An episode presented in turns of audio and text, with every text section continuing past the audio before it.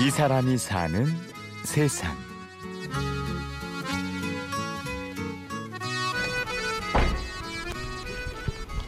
실례합니다. 예, 어서 오십시오. 전 서귀포항이라 그러셔서 어떻게 찾나 했는데 오는데 바로 보이더라고요. 제주 서귀포항. 부두를 향하는 길목에 김병일 씨의 다이빙 센터가 있습니다. 병일 씨는 28년 동안 바닷속을 누빈 스쿠버 다이버인데요. 91년부터 제주도에 정착해서 살고 있습니다. 다이빙을 취미로 했었거든요. 그래서 제주도에 한번 여행 왔다가 제주도 환경이 너무 좋더라고요. 그래서 아 제주도 참 언젠가는 여기 와서 살아야 되겠다. 그하면서 떠났다가 수중 촬영 한다고 이제 휴가 받으면 제주도 가서 계속 다니다가 91년 2월 달에 제주도로 이주해 왔습니다. 김병일 씨의 고향은 대구입니다. 다니던 직장을 그만두고 제주도로 와서 다이빙 센터를 인수하고 제2의 인생을 시작했습니다. 대구에서는 국방부의 군무원으로 근무했는데 제가 물리 바다가 좋아서 그런지 몰라도 들어갈 때마다 호기심을 갖고 다가가면은 뭔가 보여주거든요. 그래서 그 호기심을 갖고 다가가서 하나하나 관찰하는 재미. 근데 혼자 보기 아깝다. 그래서 이제 사진을 하게 됐죠. 김병일 씨는 국내에서 손꼽히는 수중 사진 작가입니다. 20년 넘게 바닷속을 관찰해온 베테랑 작가의 눈에도 서귀포의 바닷속은 늘 새롭습니다. 가까운 일본하고 필리핀 한 몇 번 가봤는데 뭐 바다는 역시 뭐 우리 제주도 바다가 세계 최고다 싶더라고요. 사계절이 뚜렷하기 때문에 왔다가 가는 생물들, 동물들 뭐 그거 변화무쌍하죠. 음. 그리고 전 세계적으로 지금 바다 뭐 산호 같은 경우에는 훼손이 돼서 점점 사라지는데 우리 제주도 바다는 산호가 지금 최근에 폭발적으로 불어나고 있습니다. 아마 세계적으로도 유일한 바다가 아닐까 싶습니다. 김병일 씨가 애정을 갖고 있는 곳이 서귀포 앞의 문섬 주변입니다. 그래서 이 주변의 수중 생태에 관해서는 모르는 게 없습니다. 예전에는 북쪽하고 동쪽 일부에만 산호가 있었는데 지금은 뭐 동서남북 다 산호가 덮고 있거든요. 특히 이제 뭐 가시 수지 맨드람이라 그래서 최고 큰 것들은 뭐한 2m까지 자라는데 그 종들이 지금 막 최근에 폭발적으로 불어나고 있거든요. 가끔 외국의 해양학자들이 와서 안내를 해보면은 다들 하나같이 다 놀랍니다. 자기들이 여태까지 공부했던 그 지식을 가지고 보면은 상상이 안 된다. 이 정도로 산호가 밀집돼 있고 색상도 다양하고 많을 줄 상상도 못했다 그러더라고요. 사계절이 뚜렷해 계절마다 수온의 변화가 큰 이곳은 찾아오는 물고기도 다양합니다.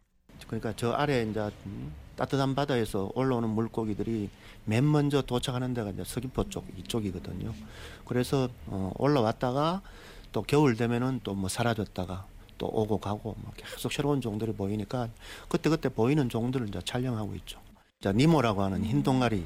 저도 여기 한 28년 동안 관찰하고 있는데 지금 서귀포에 지금 성어는 어, 세 마리밖에 없고 얘들이 계속 산란을 하는데도 불구하고 겨울 이제 최저로 내려갔을 때 14도일 때 얘들이 견디지 못하는 것 같아요. 그걸 적응을 못해서 얘들이 식구가 더 이상 불어나질 않더라고요. 김병일 씨에겐 이곳을 찾는 물고기들이 가족 같은데요. 무분별하게 물고기를 잡는 사람들 때문에 멸종 위기에 놓인 종들에 대한 걱정도 큽니다. 옛날에 이제 아들 낳았을 때만 산모한테 고아서 먹였다 하는 그 붓바리가 있거든요. 근데 그 붓바리는 예전에는 많았는데 남획하는 바람에 지금은 저희들도 1년에 한두 마리 볼까 말까 합니다. 지금 다금바리도 마찬가지고요. 전복도 지금 뭐 계속 지금 수확량이 줄고 있거든요. 그 최근에 가파도 한번 가보니까 한 10년 전에는 가파도에서 전복이 1년에 600kg가 생산이 됐는데 최근에 가보니까 한 150kg 나온다 그러더라고요. 뭐 우리는 좀 매일 들어가니까 그게 눈으로 보이거든요. 제주도 바다도 매년 나빠지고 있습니다. 제주도에 온 지 올해로 23년째. 김병일 씨도 어느덧 익숙한 일이 힘에 부치는 나이가 되었는데요. 힘든 거는 뭐 그런 대로 지금까지 잘 견뎌왔는데 저도 지금 이제 올해 57이거든요. 57 되니까 손님들이 많이 오면은 탱크 같은 게 무겁잖아요. 장비가 무거워서 그걸 이제 한 이틀 다이빙하고 나면은 어, 그 다음날 막 몸이 아프더라고. 세월의 무게도 병일 씨에게는 부담입니다. 아 지금 예 아무래도 이제 나이가 조금씩 들어가니까 집사람하고 이제 지금 걱정하는 게 노후에 어, 내가 일이 없을 때 어떻게 살 것인가 거기에 대해서 고민은 좀 있습니다. 아직 뭐 집, 집도 하나 마련 못하고 이래서 그 남들은 뭐 많이 비축해놨겠지 하는데 실상 이 다이빙을 업을 해보면은 경제적으로 그렇게 뭐 좋아질 수가 없습니다. 예. 그럭저럭 살고 있습니다. 이제 와서 지나온 세월을 탓할 수는 없는 법. 김병일 씨는 마음의 여유를 찾기 위해서 몇 년 전부터 아내와 함께 배낭 여행에 도전했는데요. 제 같은 경우에는 아직 자식이 없거든요. 그래서 이제 집사람하고 49살부터 해외로 한 번씩 세상 구경 나가고 있습니다. 뭐 남미 쪽, 아프리카 쪽, 뭐 지중해 쪽.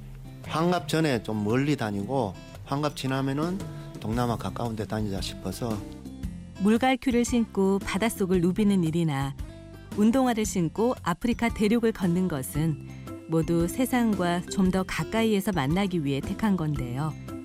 그의 사진을 통해 더 많은 사람들에게 그의 진심이 전해졌으면 좋겠습니다.